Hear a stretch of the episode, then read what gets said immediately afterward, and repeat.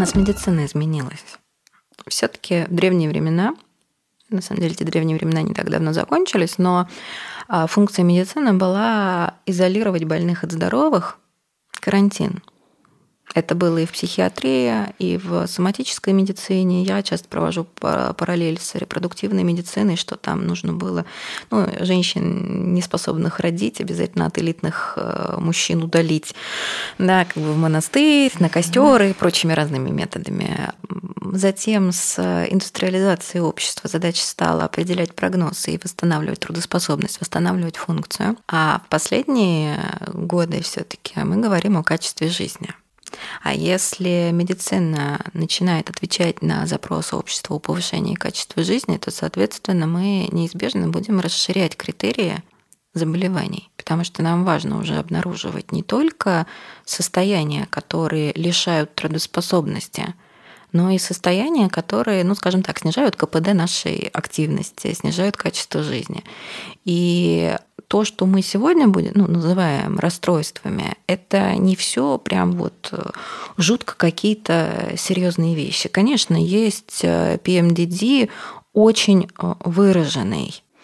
Это вопрос о том, что на мой взгляд, сама формулировка PMDD как расстройство, она во многом способствует дестигматизации – изменениям в теле и в психике женщины, происходящие во время циклических изменений ее гормонального фона. Это просто ну, еще один шаг к равенству прав и прекращению насмешек.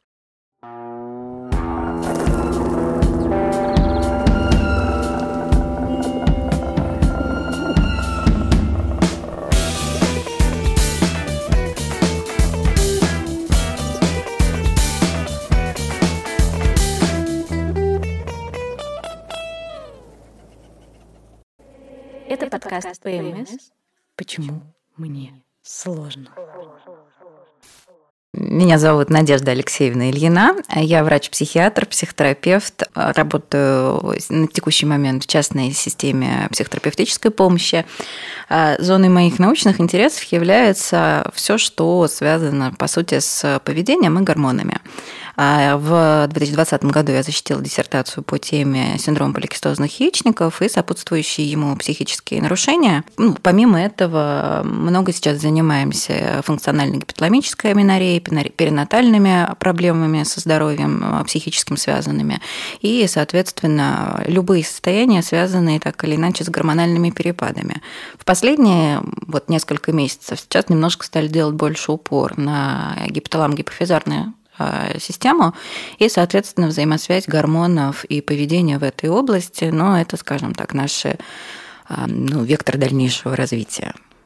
Ой, спасибо огромное, что согласились, потому что, ну, мне кажется, очень важно, чтобы мы все слышали а, не только наши предположения и что-то, что мы, может быть, читаем. Информации очень мало, и поэтому, ну, буду расспрашивать прям все-все-все, что успеем. Я вам сразу скажу, что на самом деле информации очень а, ее и в научной среде мало.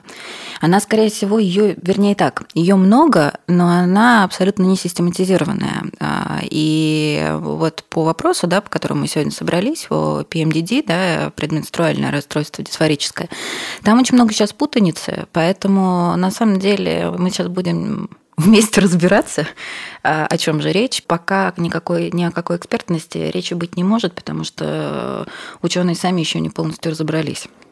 А можете еще немножко рассказать тогда про вот это вот состояние психическое, да, психологическое, и чем оно отличается от ПМС? Давайте попробуем разобраться угу. в терминологии. Значит, э, тот самый ПМС, с которым мы познакомились в школе. А, это, грубо говоря, женщина становится дурной характером накануне менструации. А я часто люблю приводить в пример, был в свое время черно-белый а, видеоролик про историк Monster Syndrome. Я не знаю, видели вы его или нет. Он, с одной стороны, абсолютно сексистский, потому что там женщина превращается в монстра накануне менструальной, собственно, менструации, и показано, как мужчине нужно правильно подбирать слова, как ему нужно вести себя с ней, чтобы ему не оторвали голову. Но другой стороны, ну, учитывая, что собравшиеся здесь все женщины, мы можем позволить себе немножко сексистских шуток в свой адрес, на самом деле попытавшись разглядеть в этом страдание самой женщины. Потому что, условно превращаясь в прехисторик монстр, она не очень себя контролирует. И оторвав голову мужу, она явно получает э, целый ряд социально-бытовых проблем. Если мы болеем, у нас могут быть некоторые специфические особенности, специфические потребности. Но это не значит, что люди, окружающие нас, должны быть ущемлены. Но тогда, да, если говорить про контроль, который теряется в этот момент, да, учиться. Мы должны, значит, а, стараться и находить способы, как контролировать, да. Здесь очень часто помогает, естественно, семья, но как при многих заболеваниях, на самом деле, да, Э, я не помню, говорила вам или нет, э, я последние пару лет, у меня очень большие проблемы со зрением появились. Э, это привело к тому, что в семейном быту приходится очень многие вещи перераспределять. Понимаете, возможно ли другая ситуация, где мне не будут помогать? Ну, возможно, но никому от этого хорошо не будет. Должна ли я понимать, что мои близкие идут на определенные жертвы, чтобы помогать мне в решении проблем? Конечно, да. Думать о других, знаете, думать о других бережно относиться к себе, но при этом не забывать о том, что есть другие люди, которым тоже может быть достаточно тяжело. Что такое предменструальный синдром? Давайте попробуем в целом с медицинской терминологией разобраться. Симптом – это признак, а, ну, например, боль с конкретной локализацией. А синдром – это устойчивая совокупность этих признаков, которая бывает в той или иной степени а специфична конкретным заболеванием. О болезненном состоянии или о заболевании мы можем говорить тогда, когда у пациента наблюдается совокупность синдромов, специфическая только для данного заболевания. Предменструальный синдром. Это означает, что есть совокупность некоторых симптомов, некоторых признаков. Некоторых признаков, нарушающих, не нарушающих, а ну, таких предвестников менструации. Это должны быть разные симптомы изменения состояния женщины, которые возникают у нее в период после овуляции, максимально близко к собственно, а, началу менструации и будут исчезать либо прямо с началом менструации, либо в течение нескольких дней после начала кровотечения. Причем а, в первой половине цикла, вот после завершения этих симптомов, а их не должно присутствовать вообще. То есть, грубо говоря, ПМС – это предвестники менструации. Выходим в итоге на определение, что предменструальный синдром – это некоторая совокупность, устойчивая совокупность симптомов, то есть болезненных признаков, которые начинаются в момент поздней лютеиновой фазы, то есть в предменструальный период должны завершиться либо с началом менструации, либо в первые дни менструации, которые не будут повторяться в другие дни цикла а, и которые будут нарушать адаптацию пациентки.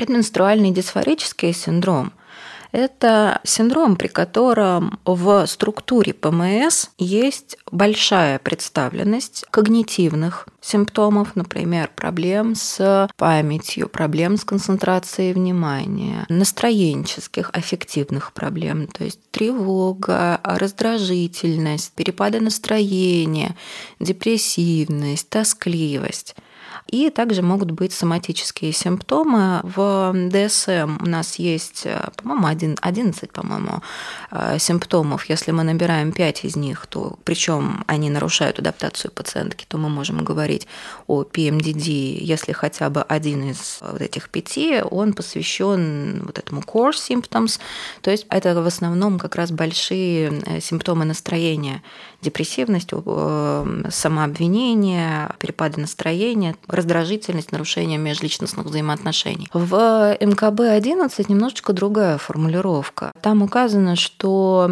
ну, по крайней мере, в тех формулировках, в каких сейчас МКБ-11 доступно, там указано, что вот синдром предменструального напряжения – это специфические а, симптомы, которые повторяются из месяца в месяц и некоторым образом нарушают адаптацию пациентки, а предменструальный дисфорический синдром – это более тяжелое нарушение адаптации за счет аффективных, когнитивных или соматических симптомов. Я тут буквально уточню, угу. потому что я думала, что ну, то, что касается PMI, про напряжение, да, что это обострение других каких-то коморбидных расстройств. Не совсем. Нет? Не mm-hmm. совсем. Смотрите, вот предменструальное напряжение – это tension syndrome. PME другое. это угу. другое. Вот угу. если сайт взять общество, да, PME и PMDD, я, ну, по крайней мере, пока я не нашла рубрики самой PME, Именно в МКБ-11. Может, пока плохо искал, не знаю. PMDD – это отдельное расстройство, которое будет проявляться психическими и когнитивными нарушениями, но будет четкая привязка к менструальному циклу. Uh-huh, uh-huh. Вне этой поздней лютеиновой фазы у женщины нет этих симптомов. Uh-huh. PME – это, а, по сути, не отдельное расстройство. Вот есть у пациентки major depression по-американски, ну, на американский манер, да, или там, рекуррентный трехкомпонентное депрессивное расстройство по актуальной международной классификации но каждый раз в поздней лютеиновой фазе у нее происходит обострение этих симптомов. Мы можем говорить о PME. То есть PME – это premenstrual exacerbation или worsening of symptoms. Соответственно, там, по большому счету, любые заболевания, которые ухудшаются именно в связи с циклом, могут попадать именно в такую рубрику. Возможно, PME стоит рассматривать э, ну, как некоторую пометочку к хроническому другому состоянию. То есть для нас будет важно понимать, что у женщины могут быть ухудшения состояния в именно вот эти недели, и, соответственно, некоторым образом планировать ее лечение или планировать ее, может быть, образ жизни, чтобы она могла подстраиваться под такие колебания. Но э, как отдельное расстройство PMI его сложно выделить. Угу, угу. И, собственно, поэтому э, дифференциальная диагностика возникает вопрос, потому что PMDD надо лечить отдельно, PMDD, если говорить о терапии, первая линия терапии – это антидепрессанты. А PMI – это все таки обострение других заболеваний. Если вы пациентки с биполярным эффективным расстройством, усугубляющимся в предменструальный период антидепрессанты назначите, Ничего хорошего мы не получим. Получим, к сожалению, только в ряде случаев только усугубление симптоматики. Поэтому вот здесь возникает необходимость э, диагноза со стороны врача-психиатра. А каков вообще порядок? То есть, условно, если человек попадает к гинекологу и рассказывает о том, что помимо каких-то физиологических симптомов его беспокоит настроенческая история, да, и вот дальше как вот это дифференциально, то есть потом он направлен будет к психиатру, который может установить какие-то еще другие сопутствующие расстройства. Ну, скажем так, мы пока работаем в МКБ-10. Угу никто ничего поставить, то есть это будет предменструальный э, синдром предменструального напряжения. Другое дело, что у нас в гинекологии очень много есть заболеваний, которые в МКБ-10 совершенно неадекватно описаны. Ну, это и есть э, синдром поликистозных яичников, да, который мы квалифицируем по критериям научных сообществ, а не э, международной классификации болезней.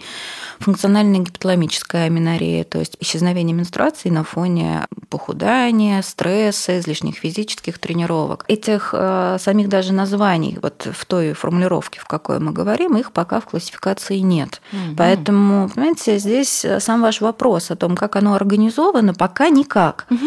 Потому что классификации сами, они зачем нужны? Нам нужны формулировки, которые будут одинаково понятны разным врачам для того, чтобы мы могли дальше собирать адекватно данные о разных заболеваниях, расстройствах, создавать концепции, гипотезы, подтверждать их, и, может быть, когда-нибудь нашим внукам, правнукам достанется более хорошая медицина, чем есть у нас сейчас. Вот, поэтому до тех пор, пока терминологическая путаница э, не урегулирована, нам достаточно сложно говорить о том, ну, как оно все организовано. Угу, угу. Кому попал пациент, по идее, тот и ставит этот диагноз. На текущий момент стараются ставить диагноз PMDD по критериям ДСМ. В этом плане возникает вопрос, как его гинекологи будут ставить, но, слава богу, есть гинекологи достаточно прогрессивные, кто может и почитать критерии, и выделить э, там из представленных критериев должно быть 5 обязательно представлено у пациентки, причем хотя бы один из них должен быть связан с так называемыми core symptoms, а, то есть ну, основополагающие, они все связаны связаны именно с настроением, а, перепады настроения, раздражительность и так далее. На самом деле, вот термин сам предменструальный синдром, он разные люди понимают совершенно разные вещи под предменструальным синдромом. В международной классификации болезней существует 10 ну, пересмотра, по которой мы сейчас работаем еще. Там есть рубрика «Синдром предменструального напряжения». По сути, рубрика находится в гинекологической, в рубрике расстройств мочеполовой системы. И критерии ее, ну, мягко говоря, размытые. Это совокупность некоторых симптомов, которые предшествуют менструации, должны пропадать в первые дни менструации и не должны присутствовать в первой половине цикла. Соответственно, эти симптомы должны некоторым образом нарушать жизнедеятельность женщины. Я сейчас могу с датами немножечко напутать, но мне кажется, где-то в районе лет 7-8 назад появилась официальная терминология PMDD, это предменструальный дисфорический э, синдром. А в официальных классификациях он появился, собственно, впервые в DSM. Здесь важно сказать, что DSM – это классификация, не просто классификация болезни, а это именно классификация психических расстройств. И в этом плане появление рубрики поставило нас в несколько, ну, немножко сложное положение, потому что, с одной стороны, Предменструальный синдром – это состояние, связанное с циклом и, очевидно, курируемое гинекологами, но при этом попадание его в рубрику психических расстройств, по крайней мере, по американской классификации, заставляет нас задаваться вопросом, а кто из врачей должен этим заниматься, потому что если это mental disorder, да, то, соответственно, обязательно а, должно быть привлечение психиатров. А, более того, ну, в России у нас есть правило, что освидетельствование пациента, то есть постановка диагноза психического расстройства, может проводиться только врачом-психиатром. В этом плане, как вот у нас в России сейчас все это организовано, сложно сказать, потому что, ну, на самом деле, никак потому что в 10 классификации болезней все еще существует только синдром предменструального напряжения, это гинекологическая рубрика. Психиатрическая, ну, в классификации, собственно, в главе, посвященной психическим расстройствам, ничего предменструального нету. У нас есть только отдельная подглава расстройств, связанных с перинатальным периодом, а менструальный цикл как-то он выпал из поля зрения врачей, как будто его нету. В классификации 11, которая сейчас готовится, которая вот с 2022 года мы должны начать ее, по идее, использовать, там появляется рубрика предменструальные расстройства. В нее входит э, несколько состояний, ну, там два неспецифических, неуточненные, а основа, как бы костяк этой рубрики – это предменструальное напряжение, э, синдром и, соответственно, предменструальное дисфорическое расстройство. Эти обе рубрики, они находятся в категории мочеполовой системы, то есть, э, по идее, если перекладывать вот эту классификацию ориентацию на правила диагностики в России, этот диагноз ставить будет именно врач-гинеколог. Правда, есть пометки, что вот эта сама рубрика, она будет иметь перекрестную ссылку на психиатрию. Поэтому как оно будет урегулировано в формате нашего законодательства, достаточно сложно, потому что ну, у нас достаточно строгие есть регламенты именно по психиатрической помощи. Это связано с во многом а, болезненным опытом психиатрической службы, связанной с советским периодом. И у нас очень строго регламентировано, что психические расстройства может квалифицировать только врач-психиатр. А, в целом такая классификация, ну, формулирование диагноза в рубрике соматических заболеваний позволяет диагноз ставить и другим врачам. Другое дело, что, на мой взгляд, э, целесообразно все-таки привлечение обязательно врачей и психиатров, просто потому что ну, мы об этом будем дальше говорить. Основа терапии – это препараты, которые применяются в психиатрии. А кроме того, для нас принципиально различать предменструально-дисфорическое расстройство и так называемое усиление других состояний на фоне предменструального периода, там будет важна дифференциальная диагностика, которую, к сожалению, далеко не каждый соматический доктор сможет провести. А болезнь – это не просто наличие признака. Это нарушение адаптации, вызывающее страдания. если бы у меня было шесть пальцев, в современном мире, в принципе, это болезненная ситуация, но если бы я благодаря этому была а, виртуозным пианистом – и имел бы, наоборот, некоторые плюсы от своего состояния, в современных представлениях о болезни, где на первое место выступает, собственно, качество жизни и адаптация, а, это было бы сложно считать заболеванием. То есть, если мы используем все-таки медицинскую терминологию, то синдром должен нарушать адаптацию. Предменструальный дисфорический синдром – это а, синдром, при котором в структуре ПМС есть большая представленность когнитивных симптомов, например, проблем с памятью, проблем с концентрацией внимания, настроенческих, аффективных проблем, то есть тревога, раздражительность, перепады настроения, депрессивность, тоскливость. И также могут быть соматические симптомы. Э, в ДСМ у нас есть, э, по-моему, 11, по-моему, э, симптомов. Если мы набираем 5 из них, то причем они нарушают адаптацию пациентки, то мы можем говорить о PMDD, если хотя бы один из этих пяти, он посвящен вот этому core symptoms, то есть это в основном как раз большие симптомы настроения, депрессивность, самообвинение, перепады настроения, раздражительность раздражительность, нарушение межличностных взаимоотношений. В МКБ-11 немножечко другая формулировка. А там указано, что, ну, по крайней мере, в тех формулировках, в каких сейчас МКБ-11 доступно, там указано, что синдром предменструального напряжения – это специфические а, симптомы, которые повторяются из месяца в месяц и некоторым образом нарушают адаптацию пациентки, а предменструальный дисфорический синдром – это более тяжелое нарушение адаптации за счет аффективных, когнитивных или соматических симптомов.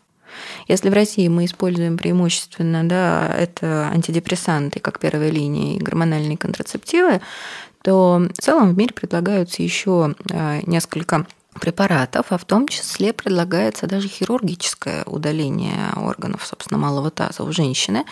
Но там есть такая пометка, что хирургически стоит удалять только тем, кто отвечал на терапию по блокированию, собственно, гормональных вот этих звеньев.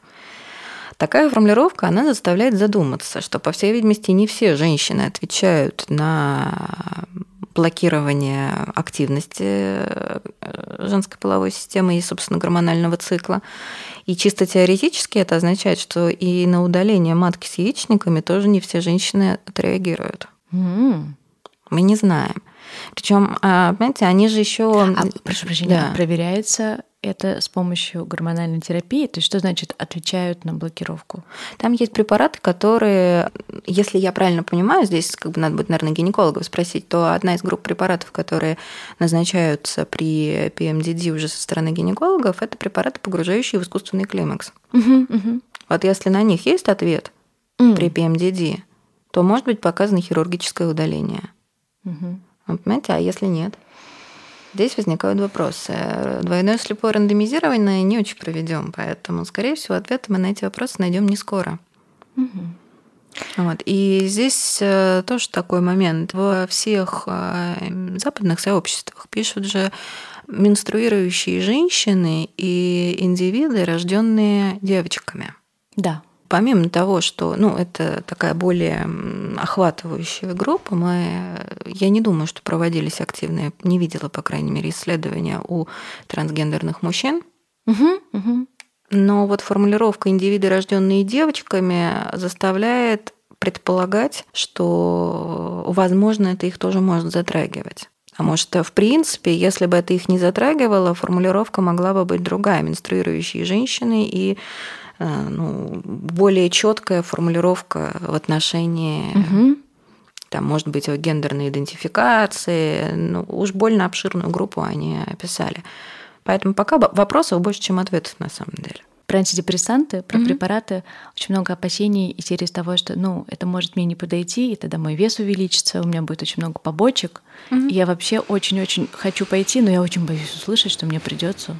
А, давайте сразу начнем, ну, вернее, начнем просто с антидепрессантов. Не все антидепрессанты вызывают увеличение массы тела. Есть э, несколько препаратов, которые практически никогда не увеличивают. Есть даже препараты, которые применяются при расстройствах приема пищи, которые помогают снизить аппетит. А, во-вторых, а, ваш доктор, он, если это адекватный доктор, он заинтересован в том, чтобы лечение вам подходило по максимуму. Соответственно, он будет э, заинтересован в том, чтобы подобрать вам ту схему, которая э, не будет противоречить вашему быту, вашим привычкам, вашим пожеланиям. То есть его задача сделать максимально комфортным прием медикаментов. Ага. Другое дело, что не всегда это удается. А у меня маленькое уточнение. А при этом даются какие-то анализы, чтобы понять вот эту эндокринность, ну, словно там, какой метаболизм человека, не знаю. Нет. Нет, да? Нет. Угу. Ну, это эти все анализы, по большому счету, развод на деньги. Mm. Знаете, вы ничего не получите э, от э, того, что вы узнаете. А причем что мы должны узнать? Ну, типа, какого рода продукты похоже на то, что ну вот вы будете принимать антидепрессанты, поэтому вот ваша диета примерно такая может быть. Ага, и мы потом еще человека от орторексии и анорексии будем лечить. Не, ну нет. Понимаете, нет, нет такого. такого нет. Сбалансированное питание, адекватная физическая нагрузка. Люди набирают вес не от того, что антидепрессанты, они не то, что метаболизм меняют, они часто аппетит повышают. Mm-hmm. Часто бывает так, что люди сладкое начинают есть больше. Mm-hmm. Больше мне потребность бы... вот в этом быстрой углеводы. Мне бы mm. очень хотелось сказать, что лишние килограммы могут быть, там, не знаю, сквозняком надуты.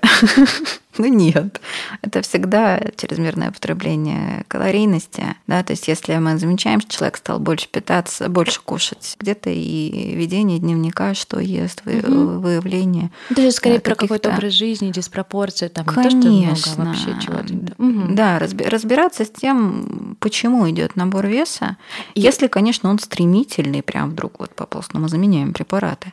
Препаратов угу. много. А СИОЗС, селективный ингибитор обратного захвата серотонина, они наиболее, ну, они на самом деле наиболее часто применяемые в современной психиатрии препараты. По ним очень много данных по поводу их эффективности при PMDD. Угу. Если с ними не удается, ну, пробуем другие антидепрессанты.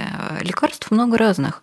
Другое дело, что, к сожалению, для пациента может быть не очень приятно то, что подбирать терапию долго. Здесь угу. так же, как с контрацептивами, например. На контрацептивах первые три месяца может вылезать вся побочка. И нужно дождаться с контрацептивом часто трех месяцев, угу. чтобы понять, насколько он подходит.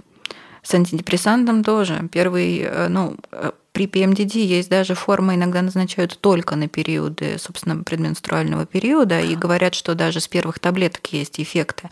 Я бы думала, говорят же, что нельзя резко бросать, потом начинать, да? И я думаю, а как они так назначают только в этот период, а потом надо прекращать. Есть пить, несколько а потом... тактик. Есть тактики вот буквально с первой таблетки только на период самих угу. симптомов. Есть просто пролонгированное длительное применение, как при любых других Звучит там, тревожных и депрессивных. Да Слышите, есть, есть способы разные. Есть способы, вот. просто, понимаете, нет волшебных помочь. таблеток. Да. Вот бывает так, что пациент приходит, и вот вы мне сделайте красиво, как в парикмахерской, да, подберите мне таблетку, у которой не будет никаких побочных mm-hmm. эффектов, но и сразу все мои симптомы уберет.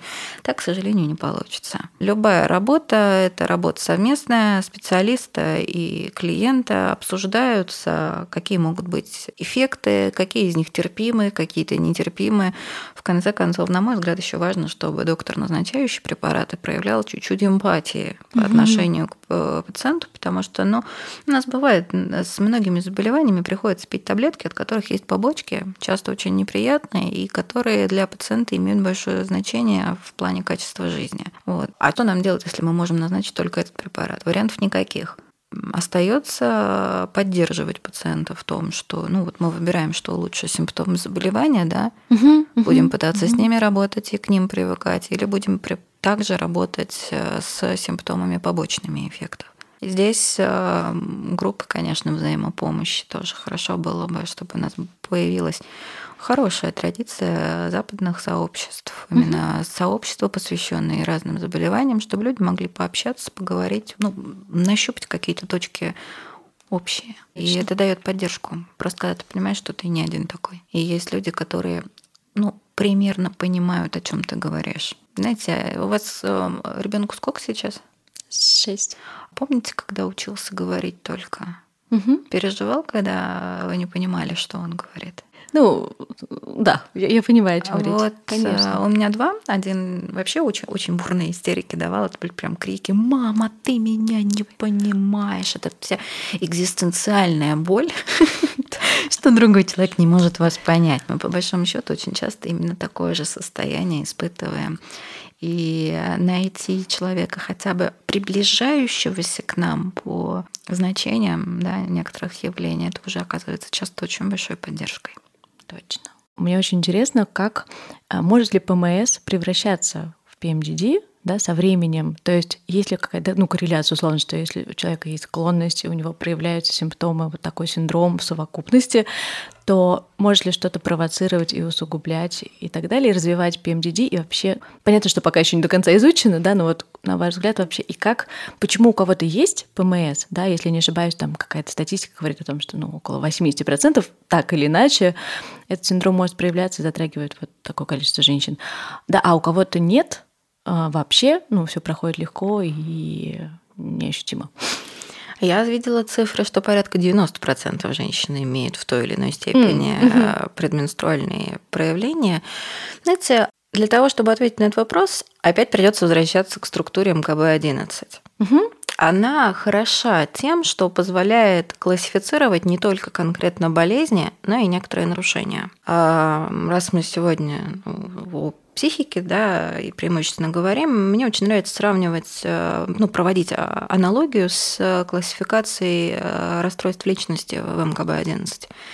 Мы не только определяем вариант патологии личности, но мы и определяем, насколько сильно он присутствует. И там есть э, подрубрики просто некоторые затруднения, которые по большому счету соответствуют э, старой традиционной терминологии акцентуации личности, которая вообще не является заболеванием. То есть мы имеем возможность сейчас диагностировать целый континуум разных состояний и смотреть, как что во что переходит. В отношении PMDD все не просто недоисследовано, а вообще не исследовано. Сейчас, собственно, и вот общество PME и PMDD, они организуют несколько подразделений именно объединений специалистов, в том числе исследовательскую, потому что ну, всего несколько лет, как э, рубрика появилась в классификациях, соответственно, все старые исследования, которые использовали другие термины, они их результаты будет очень сложно сопоставлять. А mm-hmm. для науки 8 лет это ничто. Uh-huh. Знаете, ну вот если взять тот же синдром поликистозных яичников, когда он открыт в начале 20 века, а мы до сих пор не разобрались. Вот, поэтому почему у кого-то есть, э, у кого-то нет, здесь сложно сказать. Но Скажем так, во-первых, у нас есть разная чувствительность к, если говорить о физических даже симптомах, у нас есть э, разная степень настороженности в отношении своих физических симптомов, разная степень восприятия физических симптомов, но и разная степень восприятия эмоциональных симптомов. Есть люди, которые от малейшего изменения настроения, да, они его обращают на него внимание. Есть люди, которые, соответственно, не обращают. Так же, как и...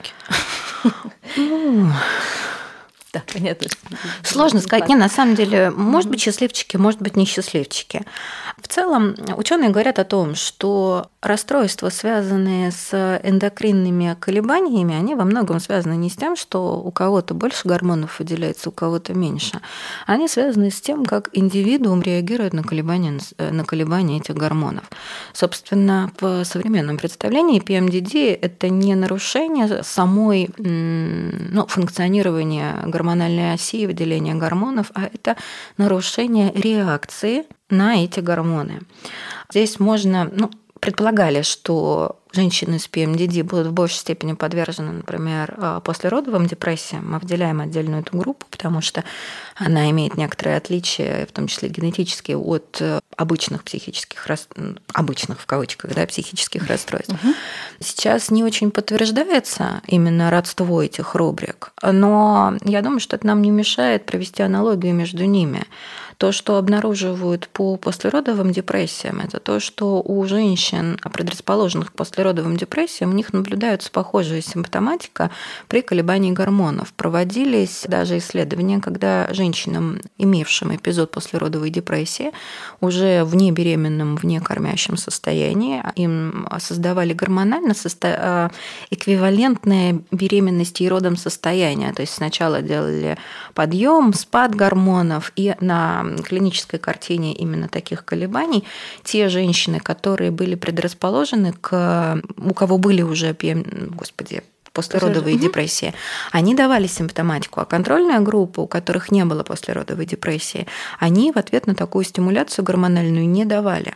То есть мы предполагаем, что часть людей просто более уязвима к гормональным перепадам, чем другие. Угу. И это как-то связано По всей видимости, вот да. оси гипоталамус, гипофиз, надпочечники. Да? У нас все связано. Знаете, здесь э, сложно сказать э, именно вот ну, в такой формулировке, потому угу. что все, что связано с поведением, а, регуляцией гормональной, регуляцией а, нейроэндокринной, поведения, ну и психической, на самом деле, оно так или иначе связано с гипоталамусом, гипофизом. Угу. Ну, то есть там что-то, слово нарушается, не знаю насколько, да, но Чувствительность как... другая, скорее другая. всего. Ага. Скорее есть, ну, всего, просто процесс другая... по-другому происходит. Да? Что другая угу. реакция на тот же стимул. Угу. И тогда очень интересно про то, когда, ну вот, э, возвращаясь там, от ПМС к ПМДД, да, и мы заговорили про послеродовую депрессию, и я тоже заметила, ну там, по своему опыту и других, кого я знаю, что правда после родов как раз, если раньше это было ПМС, то затем именно то, что связано с настроением, усугубляется. Может быть так. А об этом, по крайней мере, пишут специалисты, что а, часто ухудшение симптоматики, а, соответственно, из ПМС в ПМДД, а может и из ПМДД в более тяжелую форму ПМДД, оно угу. может происходить на фоне беременности, ну, вот, собственно, родов, после родов. И оно может, ну, не только после родов, кстати, после любого тяжелого стресса, угу. после соматических заболеваний. И здесь сложно сказать, что это просто а, сами роды стимулируют. Угу. Возможно, это некоторые дополнительные процессы, происходящие в организме, в организме, патологические в том числе, могут в целом менять нашу реакцию на собственно, собственные эндогенные вещества, собственные гормоны. То есть я так попробую, да, ну, для себя роды, не факт, что после родов факт, ПМ, угу. ПМС превратится в ПМДД. Угу. Некоторые, ну, по крайней мере, клинически наблюдаемые пациентки, а после родов ничего нет. То есть было раньше ПМС, угу. И нету а, ни послеродовой депрессии, ни ПМДД. Угу, Знаете, вся сфера нейроэндокринной регуляции, она очень сложная. Я из-за того, что много работала именно с женщинами, планирующими беременность, мы замечали разные вспышки настроения в разные фазы цикла. В частности, было достаточно много женщин, у кого, наоборот, в овуляцию дисфория, высыпание акне на лице, отвратительное настроение, вспыльчивость. При этом ну, через некоторое время эта симптоматика уходила. Пока предостережение, которое нам дает э, научное сообщество, это то, что ПМС и ПМДД, они имеют тенденцию усугубляться с возрастом, они имеют тенденцию усугубляться после стресса, тяжелых заболеваний, родов. Потому что это тоже роды это стресс. Это стресс. Это, ну, безусловно. Это стресс. Вот, понимаете, как бы Стресс хороший, наверное, позитивный, но это стресс так или иначе. Но при этом ПМС, естественно, должен прекратиться так же, как и ПМДД с наступлением климакса, потому что струальной функции нету, соответственно, и симптомов быть не должно. Интересно, а у тех, у кого есть ПМДД или ПМС, потому что у меня беременность это был просто самый ну, лучший период. То есть я была в полной эйфории. я была практически вот этим, там, если про перинатальную, вот этот эйфорический. ну, не совсем так, да, но уж точно вот этих вот настроенческих штук я не ощущала, чувствовала. Ну, мне очень повезло, ну, как бы вот, и поэтому а я думаю... менструации не было. Да, я, я вот, я про это говорю, что, наверное, люди, у которых есть ПМС или там ПМДД, для них как раз, ну, возможно, эта раздражительность, она даже там не так растет. А ее не... А, знаете, есть разные. А, вот эти вот скачкообразные изменения раздражительности, да, они, конечно, не будут происходить, но есть некоторые личностные изменения, которые сопутствуют самой по себе беременности, потому что меняется я концепция, меняется поведение, меняются там многие вещи, инстинкт инстинктивные, там, женщина становится более, ну, то же самое гнездование, да, которое в конце беременности происходит у многих, не у всех женщин, да. но у многих, оно по большому счету не способствует социальным широким контактам.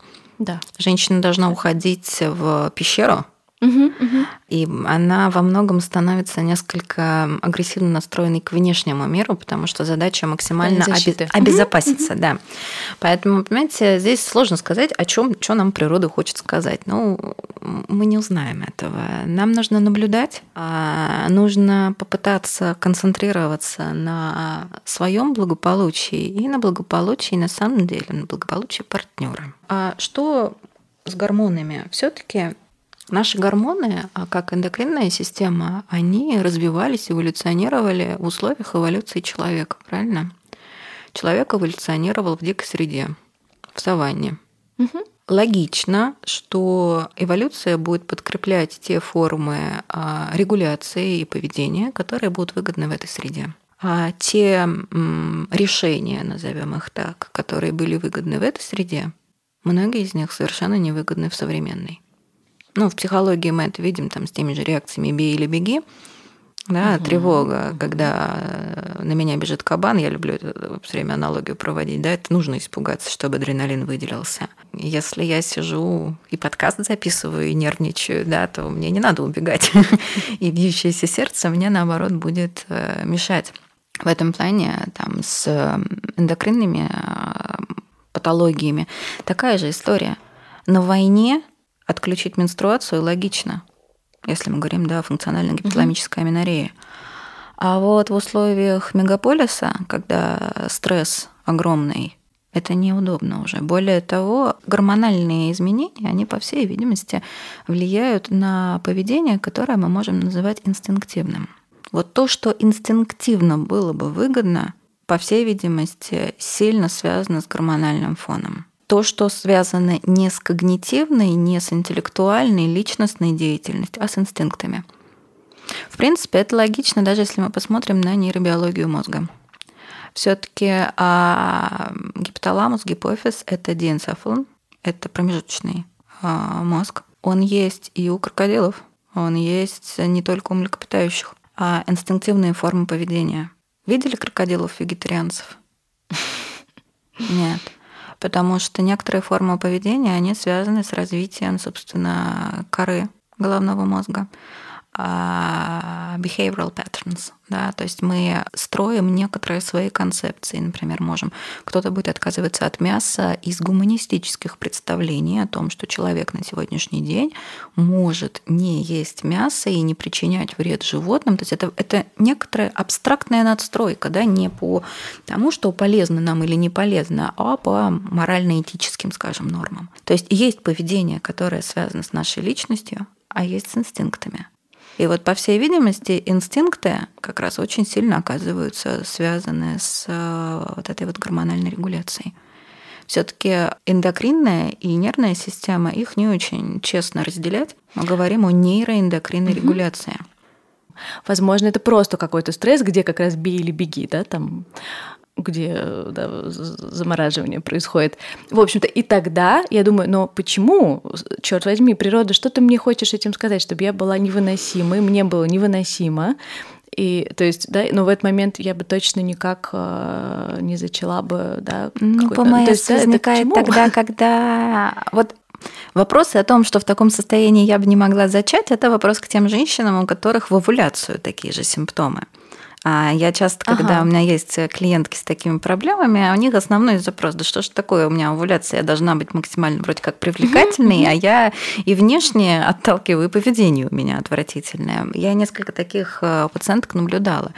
Но а, я очень хочу вас предостеречь от того, чтобы вот прям с матушкой природой на психологическом уровне пытаться общаться, потому что эволюция человека она несколько не согласуется с эволюцией э, Homo sapiens. А эволюция общества уже не очень много чего имеет общего с природой. На самом деле, для, там, если говорить даже о зачатии, для современной женщины, откровенно говоря, это не очень рационально. Ну да, это вообще не, не обязательно. Да не только не обязательно. А, понимаете, женщине эмансипированной, занимающейся работой, занимающейся а, разной активностью, отдыхающей, ей целенаправленно принимать решение о том, что она сейчас на несколько лет выбудет из строя. В принципе, на уровне именно behavioral patterns, да, то есть на уровне личности, на уровне коры головного мозга, чем больше она будет развита, тем меньше будет хотеться добровольно идти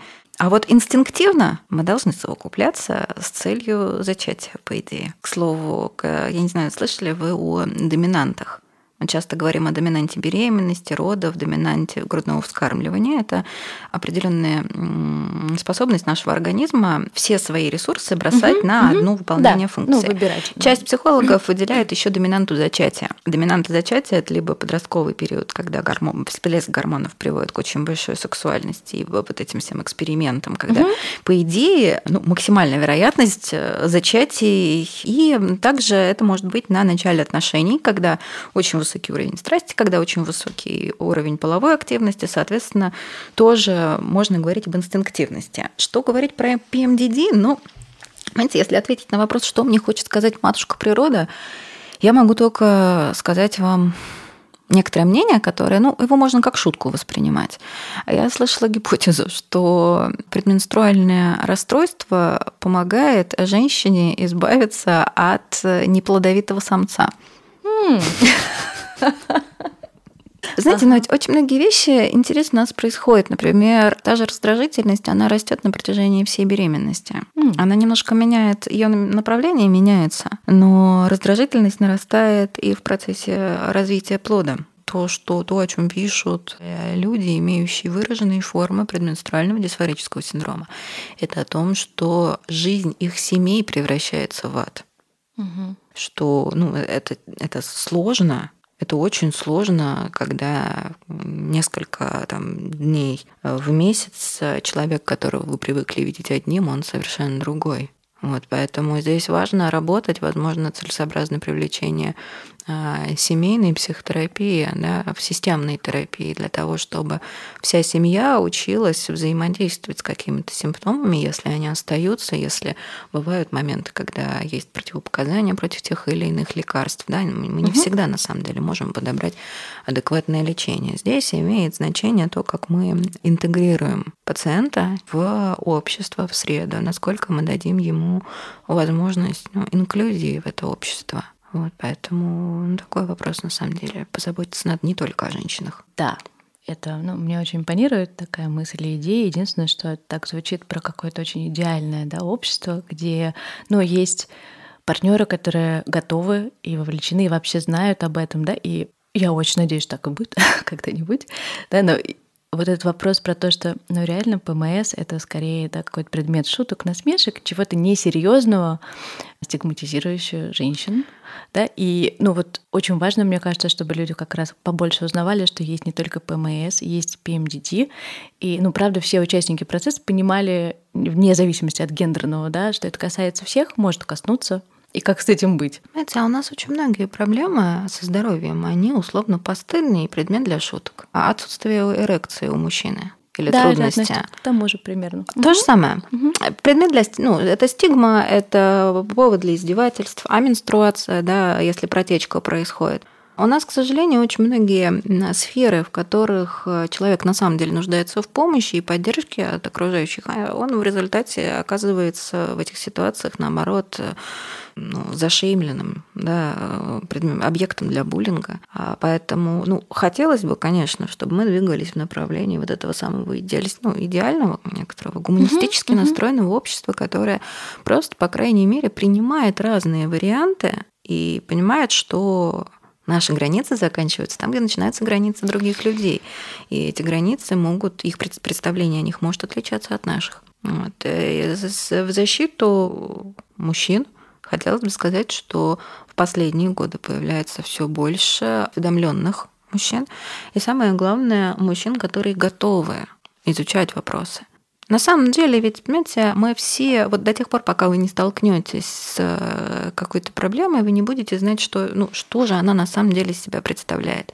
И здесь э, я бы сказала, что, наверное, было бы главное научить нас всех учиться и не останавливаться на тех знаниях, которые мы получили. А опять, знаете, это все опять о гуманизме, о границах, о том, что об уважении, о принятии того, что у других людей прав не меньше, чем у нас. О, да. Э, по психотерапии все интересно, на самом деле, потому что э, ухудшение симптоматики ПМДД э, на фоне тяжелого стресса, травматизации, кстати, сексуального насилия, естественно, означает необходимость проведения психотерапевтической работы, потому что убрав такие триггерные моменты, можно очень сильно сгладить симптоматику. Мы те же самые вещи видим и в репродуктивной медицине, на самом деле, да, когда у нас беременеют женщины, которые давали странные реакции на лечение чисто ну, гинекологическое или вообще не давали а, ответа угу. на лечение, да, а потом вдруг уходили условно в туман, да, а выходили оттуда уже беременные, а может быть уже и с не одним ребенком. В литературе чаще, конечно, сейчас пишут про когнитивно-поведенческую терапию. Ну, потому как она, да, наиболее исследованная. Ну, она, имеет... сам, она наиболее исследованная, у нее в структуре самой КБТ очень ну, глубоко зашита необходимость всего исследовать. Она наиболее протоколируемая, то есть угу. она, она ее проще стандартизировать, есть четкие протоколы, а, соответственно, ну, достаточно быстро можно получать те или иные результаты. К сожалению, в последние годы появляются критические обзоры в отношении CBT, подтверждающие, что, ну, возможно, есть некоторый еще человеческий фактор, показывающий такую высокую, из-за чего, собственно, есть такая высокая эффективность методов. И более того, появляются работы о том, что другие методы тоже работают.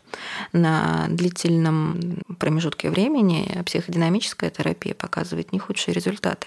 Угу. И на сегодняшний день рекомендации Всемирной психиатрической ассоциации прекращать войны между психотерапевтами разных направлений, потому что это ни к чему хорошему не приводит, а только к усугублению некоторых проблем и заострению их, э, скажем, ну, мы начинаем спорить, кто лучше, чей бренд лучше, вместо того, чтобы думать, как все-таки помогать пациентам.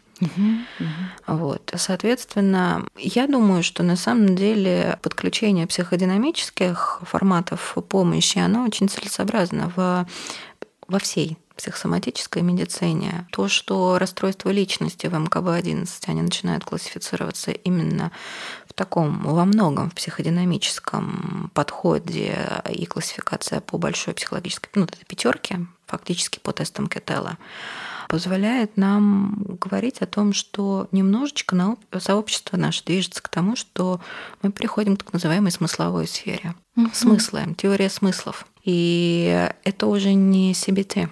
Вернее, это CBT помогает с текущей адаптацией, помогает с когнитивной переработкой. Но формирование смыслов — это немножечко другая плоскость. Опять-таки, понимая, что у вас просто в мозгах коротит, мы пытаемся, то есть вот что мы делаем, если ноутбук перегрелся? Надо его остудить. Угу. А вот метакогнитивные техники, они помогают вентилятор настроить на помощнее, вернуться в обычное свое состояние, но вот для этого надо выйти чуть-чуть повыше, чем уровень своего мышления.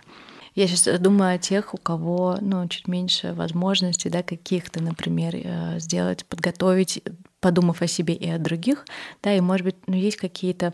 Я услышала про медитацию, может быть, еще какие-то, не знаю, рекомендации, что, что самопомощи, да, если нет возможности дойти до специалиста. Вы знаете, я и клиентам своим всем в отношении медитации очень рекомендую книгу Марк Уильямс и Дэнни Пенман «Осознанность». Почему ее рекомендую? Потому что, ну, во-первых, это возможность конкретного реального практического тренинга. Это методика, ну, собственно, один из авторов, это один из основателей mindfulness-based терапии. И тут даже вне зависимости от того, есть ли у человека возможности или нет, ради экономии бюджетов, те, у кого есть, ну, скажем, не знаю, сила воли или способность организации себя, на мой взгляд, целесообразно вообще поработать, поизучать вот эти материалы. И причем именно попрактиковаться. Вот, потому что если уже возникают проблемы на этом уровне, то есть уже с книжкой поработали, а что-то не получается, здесь целесообразно идти угу. за помощью. Но еще раз повторим, давайте, что все-таки, если есть выраженные нарушения адаптации, было бы неплохо сначала поставить себе диагноз. Для этого нужно сходить к врачу. Потому что есть э, ну, вот в отношении там, дифференциальной диагностики с тем же PMI, биполярное эффективное расстройство – бар второго типа, депрессивные состояния, подъемы. При этом очень многим этим пациентам изначально ставится большая депрессия. Просто потому, что на подъемы никто не жалуется. И если мы себе представим, что у человека фоново, ну так, не очень настроение, оно немножко лобильное, но в он замечает, что у него явно усугубляется депрессивная симптоматика или, например, раздражительность, как в структуре смешанного состояния или подъема. Поднимается э, на фоне ПМС, он может считать, что у него ПМС. А на самом деле это не ПМС, а это будет то самое ухудшение симптомов, да, связанные. Здесь важно, чтобы пациенты не боялись обращаться к врачам, чтобы пациенты старались э, слушать врачей и делать в соответствии с назначениями, потому что у нас, ну вот мы немножко с вами действительно так об идеалистических вещах говорим. Первое, что это, нужно идти к грамотным специалистам, а не к шаманам, которые БАДы в огромном количестве будут прописывать, потому что это, это отдельная проблема.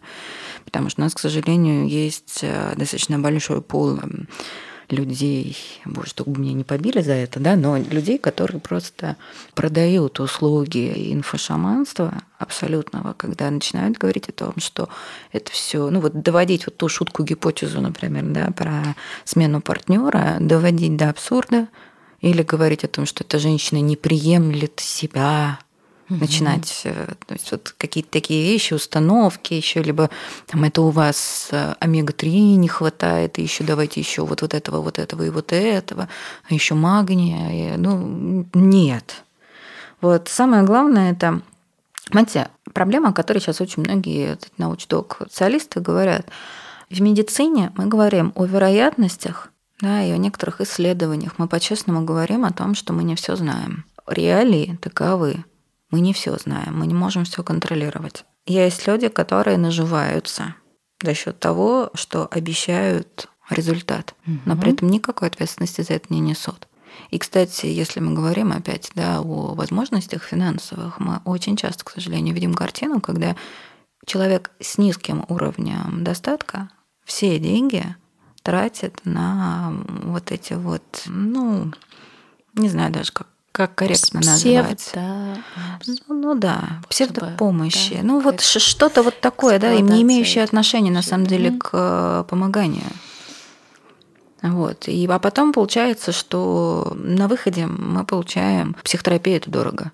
Угу, угу. А исходно человек приходит с такой длиннющей простыней анализов, в котором какие-нибудь нанофакторы исследовались, уровни всего и вся чуть ли не в спинномозговой жидкости, и, ну, то есть вещи, которые совсем не имеют никакого отношения к каким-то доказанным методам работы. Критическое mm-hmm. мышление.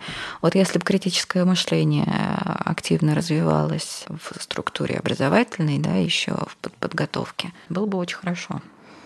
Но пока с этим не очень здорово. Вы можете посмотреть да, с одними прививками только, да, что у нас сейчас какой кошмар Точно. происходит. Может быть, стоит сказать еще и про то, что когда да, ну, вам кажется, что что-то с вами не то происходит, то вам не кажется, то, что любят повторять любимые бережно к себе, да, но в смысле доверять тому, что с вами происходит, Конечно. что это не означает, что вы придумали. Конечно. Еще раз, болезнь – это нарушение адаптации. Если вы себя плохо чувствуете, значит вам плохо. Все. А мозг – это орган. Орган, функции которого является производство. Ну, по сути, мы сейчас с вами сидим, разговариваем. Это сидят два мозга и проецируют друг друга внутри себя, да, и что-то там моторные нейроны направляют э, ну, к речевому аппарату. Но я есть функция моего головного мозга. Если у мозга функция мыслить, осознавать, отражать реальность, если мое мироощущение не соответствует тому, как оно ну, в общем представлении должно бы было бы быть, значит, мне надо разбираться, что у меня с восприятием. Это не придумал проблемы.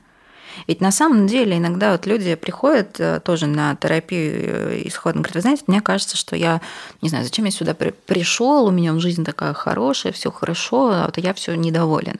Всегда на это говорим, о том, что это и есть повод обратиться за помощью, потому что как раз если все хорошо, а ваш, ну, если вот у меня здесь на столе стоит стакан, да, я знаю, что он стоит, но если мой мозг не видит этот стакан, мне угу. надо идти разбираться с этим. Конечно, да. Соответственно, если условия таковы, что моя нервная система должна была бы воспринимать, по идее, что все окей, а я думаю, что не все, все не окей, надо обращаться за помощью? Надо, конечно.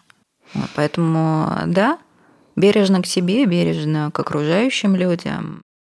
Вообще мне очень интересно, как это устроено здесь, в России. И хочу тогда спросить, когда вообще вы впервые, может быть, узнали, да, когда, там, возможно, учились а, или позже про то, что существует именно это расстройство?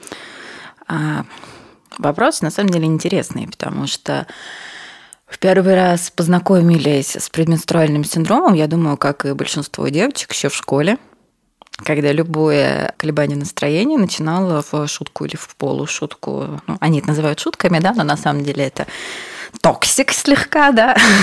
Но любые проблемы были привязаны к «Ой, это у тебя ПМС». Потому что, ну вот, PMDD, да, это э, особая группа состояний. Я сталкивалась многократно с тем, что даже специалисты в области медицины и в большом количестве совершенно не понимают, что из себя представляет СПКЯ. Угу. И когда на конференциях ты рассказываешь о том, что это очень широкая группа пациентов, а в ответ слышишь, да, конечно, это глубоко инвалидизированные женщины, изуродованные своим заболеванием. Угу. Ну, в представлении ряд людей, э, причем достаточно большого ряда людей, из ПКЯ борода до колен, а, и ну вот это жуткая огромная капсула на яичниках. У нас несколько лет назад э, была даже очень горячая дискуссия на врачебном сайте. Там у нас э, в защиту работы по поликистозу в современном представлении, там даже представитель Академии наук вступалась, потому что, к сожалению, практическое здравоохранение очень многое считает, что ну вот э, диагнозы, которые они ставили в середине 20 века, это ну вот то, к чему надо стремиться. А это сплошная стигма, это сплошное игнорирование потребностей на самом деле пациента, когда врач видит, что ну вот вроде как болит у вас нога, но она же у вас есть, идите. Угу. А там или, ну не знаю, сыпь, акне. Тональником можно замазать? А что вам лечить? Это у нас а, общество приходится очень быстро меняться. Здесь угу. вот вы вздыхаете так грустно. Здесь хотелось вас немножко поддержать, потому что человечество в 20-21 веках пришлось огромную работу провести. Мы от выживания переместились в мир, в котором мы думаем о качестве жизни и развитии. Не все переместились. И не во всех регионах это возможно. Не все к этому готовы уровень жизни в разных регионах, потребности людей в разных регионах и в разных даже прослойках одного, в одном и том же регионе, он категорически разный. То, чему нас учили, оказывается совершенно не помогающим в современных условиях, нам приходится переучиваться. Я иногда клиентам говорю такую вещь в отношении эволюции нашего общества. Говорю, представьте себе, если вот мы с вами, там, не знаю, биороботы, и мы с вами эволюционировали с системой Android. Именно на ней эволюционировали, все прошивки свои получали, а потом хоп, и в конце 20 века нам прогрузили iOS. И мы коротим, коротит по всем фронтам. Поэтому я предлагаю фокусироваться на каких-то ну, несколько идеалистичных моделях, угу. чтобы понимать, куда стремиться, чтобы лучше пытаться понять других людей. А, ну и самое главное, побережнее к себе относиться, побережнее к родным, к близким относиться. И пытаться ставить себя на место других людей, предлагать другим людям поставить себя на ваше место. Ну и все будет окей. Жить. Да, во время iOS и новых прошивок думать про разные да, варианты карты. Очень сильно mm-hmm. мир изменился. Вот, понимаете, у нас одна из таких проблем там стоматологии. Восьмые, восьмерки, зубы мудрости, на них нет места просто во рту. Потому что мы едим термически... Ну, стоматологи это объясняют Серьезно? тем, что мы термически обработанную пищу едим, лицевой скелет меняется – и очень, у большинства людей уже нет, э, собственно, места на эти, на эти зубы. И очень многим людям просто приходится удалять превентивно. Mm-hmm. Часто стоматологи рекомендуют перед беременностями удалить эти зубы, если на них нет места, потому что часто начинает расти в период беременности. Mm-hmm. Более того, есть люди, у которых этих восьмерок нет в закладке. Родились без восьмых зубов возможно, у внуков, правнуков, там, не знаю, в каком-нибудь десятом поколении, может, их и не будет. не будет. Ага. То есть эволюция двигается, просто мы... Может, и PMDD не будет. Знаете, Знаете, может быть, э, такие из фантазий, сейчас в последнее время модно говорить про чипирование, вот, но поговорить о чипировании в позитивном ключе, на самом деле было бы очень здорово, если бы там через сколько-то поколений была бы возможность создавать некоторую, ну, с помощью электронных носителей, э, оптимизировать работу мозгов. Да. Это было бы очень здорово. Другое дело, что там очень много есть этических моментов, есть много, ну, помимо там технических uh-huh, моментов. Uh-huh, uh-huh. Но если большинство будет ориентироваться на некоторый идеально-гуманистический э, вектор развития, то, может быть, было бы так здорово. Особенно, понимаете, есть же заболевания, которые помимо есть врожденные, и нет у человека эмпатии, а мы так хоп ему и чип с эмпатией. О, ну, да. Классно было бы. Да Классно. вообще. Тем более, что, понимаете, мы расширили сейчас критерии разных заболеваний. У нас, оказывается, оказываемся часто в ситуации, что у людей есть несколько заболеваний. Кто из них главный?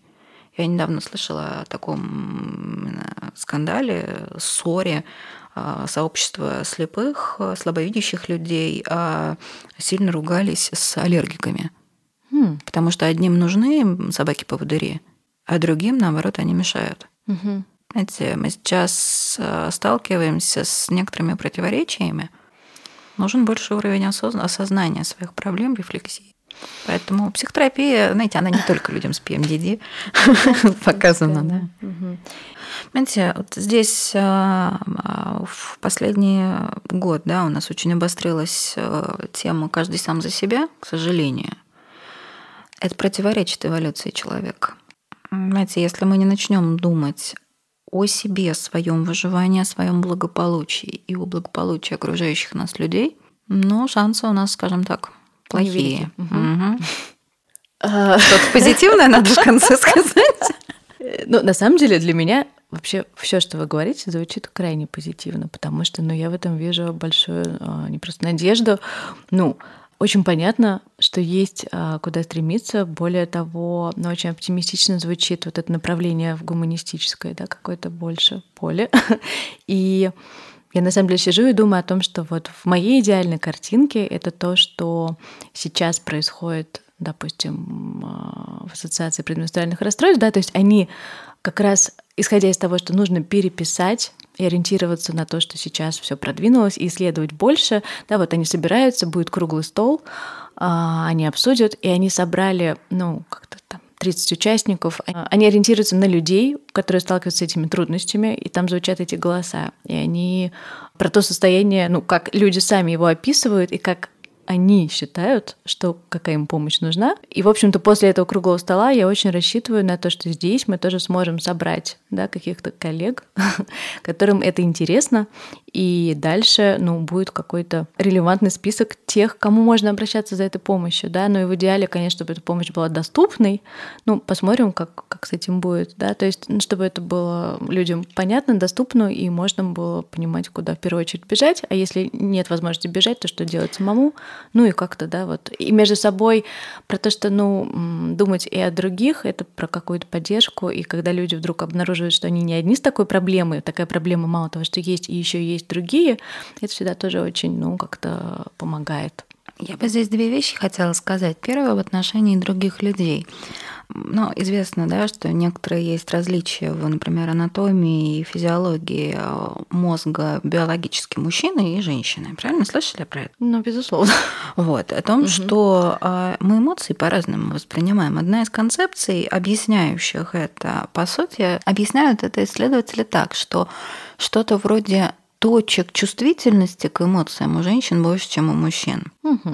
И что просто на один и тот же сигнал женщины дают более бурную, более детализированную, вот больше захватывают, да, то есть у них больше, ну как вот, я не знаю... Э, Порог входа? Да, больше да? точек угу, входа, угу. у мужчин меньше. С одной стороны, это объясняет, может объяснить осознанным мужчинам, да, что женщина не истерит, она просто высокочувствительный прибор, который э, вот направить микрофон на колонку, да, и жуткий звук, да, просто потому что, ну вот есть некоторые особенности. А с другой стороны, это позволяет женщине понять, что у нее не бесчувственный угу. камень в квартире с ней живет, да, а человек просто с, вот, с меньшей чувствительностью. У нас другая... Мы... Другой прибор. Другой прибор. Ну, это же здорово на самом деле, да, понимаете, чем больше... Э, нужны ли вам в группе одинаковые все приборы? Нам будет наиболее выгодно, если мы будем немножко отличаться. И если говорить о помощи, да, а, я вот об этом много, на самом деле, в последнее время думаю. Это касается не только PMDD, это касается вообще проблем психоэндокринных и вообще взаимосвязей психосоматических. Мне видится, что было бы правильно а, создавать некоторые информационные проекты, которые бы позволяли базово ознакомиться пациентам да, с тем, что из себя представляет то или иное состояние, а, возможно, в их структуре дать какие-то гигиенические техники. То есть, что можно делать для тех, у кого небольшие затруднения. Угу.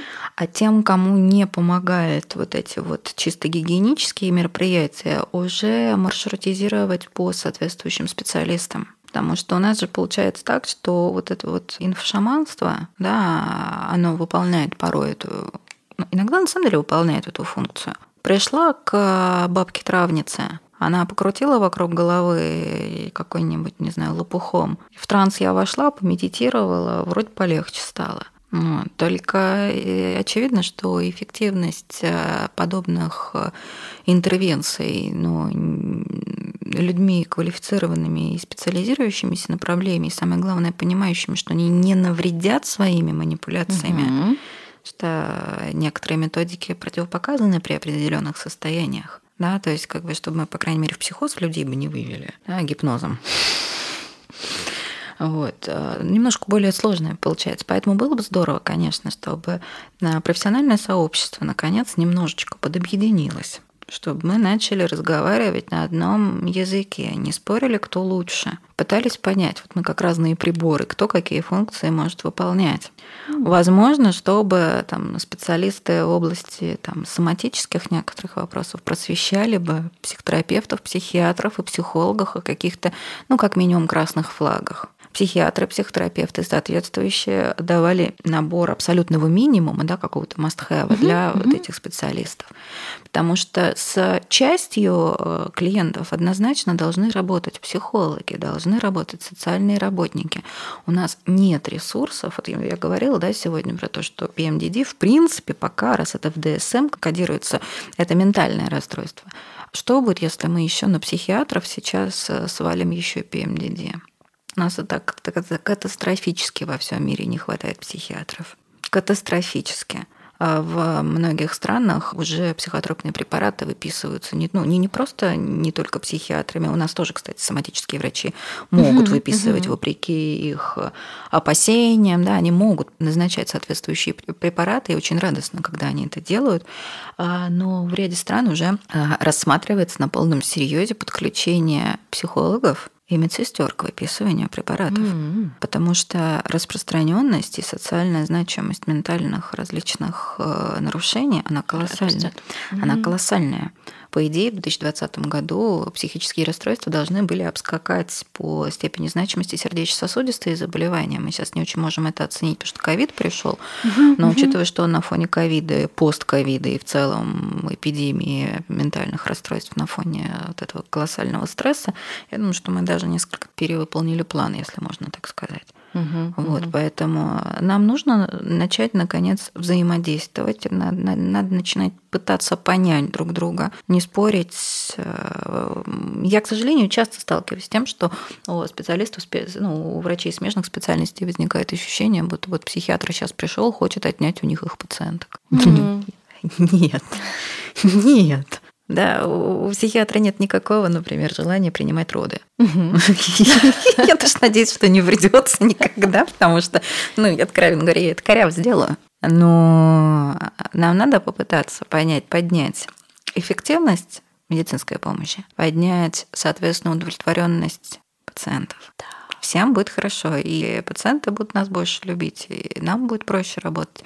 А еще, конечно, было бы очень здорово немножечко позаботиться о ментальном здоровье самих специалистов. Самих специалистов. Да, я как раз хотела сказать, интересно, там психотерапевт проходит супервизию, а что с врачами, да, ну то есть... Беда. Угу. Беда. На самом деле психотерапевты, они же тоже не все проходят супервизию. Ну, понятно. Ну, такая опция, она как она, бы она желательно. желательно Другое поэтому... дело, что есть большая проблема в том, что сообщества профессиональные, они очень узкие. А для супервизии а, в ее оригинальном варианте нужен человек с вами совершенно никак не связанный. Есть особенности менталитета а, во многом. Не связанный в смысле он... А, ну, не очень здорово проходить супервизию у своего начальника. А, ну, в смысле, не из первого круга... Все, я поняла. Угу. А учитывая, что у нас все-таки достаточно ну, такое вот маленькая деревня по количеству специалистов, мы, ну, по большому счету, все всех знаем. Угу, я понимаю. А, и э, уровень этичности далеко не всегда высокий, и тут тоже возникает много вопросов. Вот, поэтому, ну, опять вернулись мы к гуманизму, идеализму, да. Очень хотелось бы... Очень хотелось бы, чтобы все было, знаете, как с розовыми пони. Все были, мир, мир труд жвачка. Ну, мне кажется, на таких идеалистических, на таких условно там подростковых вот этих вот, которые в нас остаются, благодаря этому что-то и происходит, да, ну вот часть, она же, ну, влияет. Мы сразу не окажемся в поле с розовыми пони, да, но где-то какие-то колоски уже, может быть. Хотелось бы, потому что, ну, по крайней мере, вот то, что в нашей сфере есть, конкуренции сегодня нету на самом деле. Проблема. Хотелось бы mm-hmm. дестигматизировать еще. Понимаете, у нас, к сожалению, часто с чем еще сталкиваешься, с тем, что все доктора говорят о том, что ну да, это не проблема иметь какие-то расстройства, но при этом все боятся сказать, что у них что-то есть. Даже самое, самое, вот как казалось бы, ну вот нейтральное абсолютно. А если представить вот это светлое будущее, которое наступит, то тогда вообще какой, на ваш взгляд, вот этот маршрут да, для пациента вообще, ну, в идеале, какой-то коллегиальности там среди врачей? Знаете, мы в последние годы а, психиатры очень много говорят а, о том, что нам необходимо на самом деле пересмотреть вообще организацию медицинской помощи. Дело в том, что традиционно помощь психиатрическая, она отделена от общесоматической, а коморбидность колоссальная. Помимо того, что у пациентов с психическими расстройствами есть соматические заболевания, у людей с соматическими заболеваниями есть психические расстройства. Врачи из этих специальностей перекрестно плохо диагностируют эти состояния, соответственно, а прогноз и то, и другое ухудшает. Мы сейчас обнаруживаем некоторые свидетельства в пользу того, что даже на патогенетическом уровне психика и физика, да, они тесно связаны, оказываются.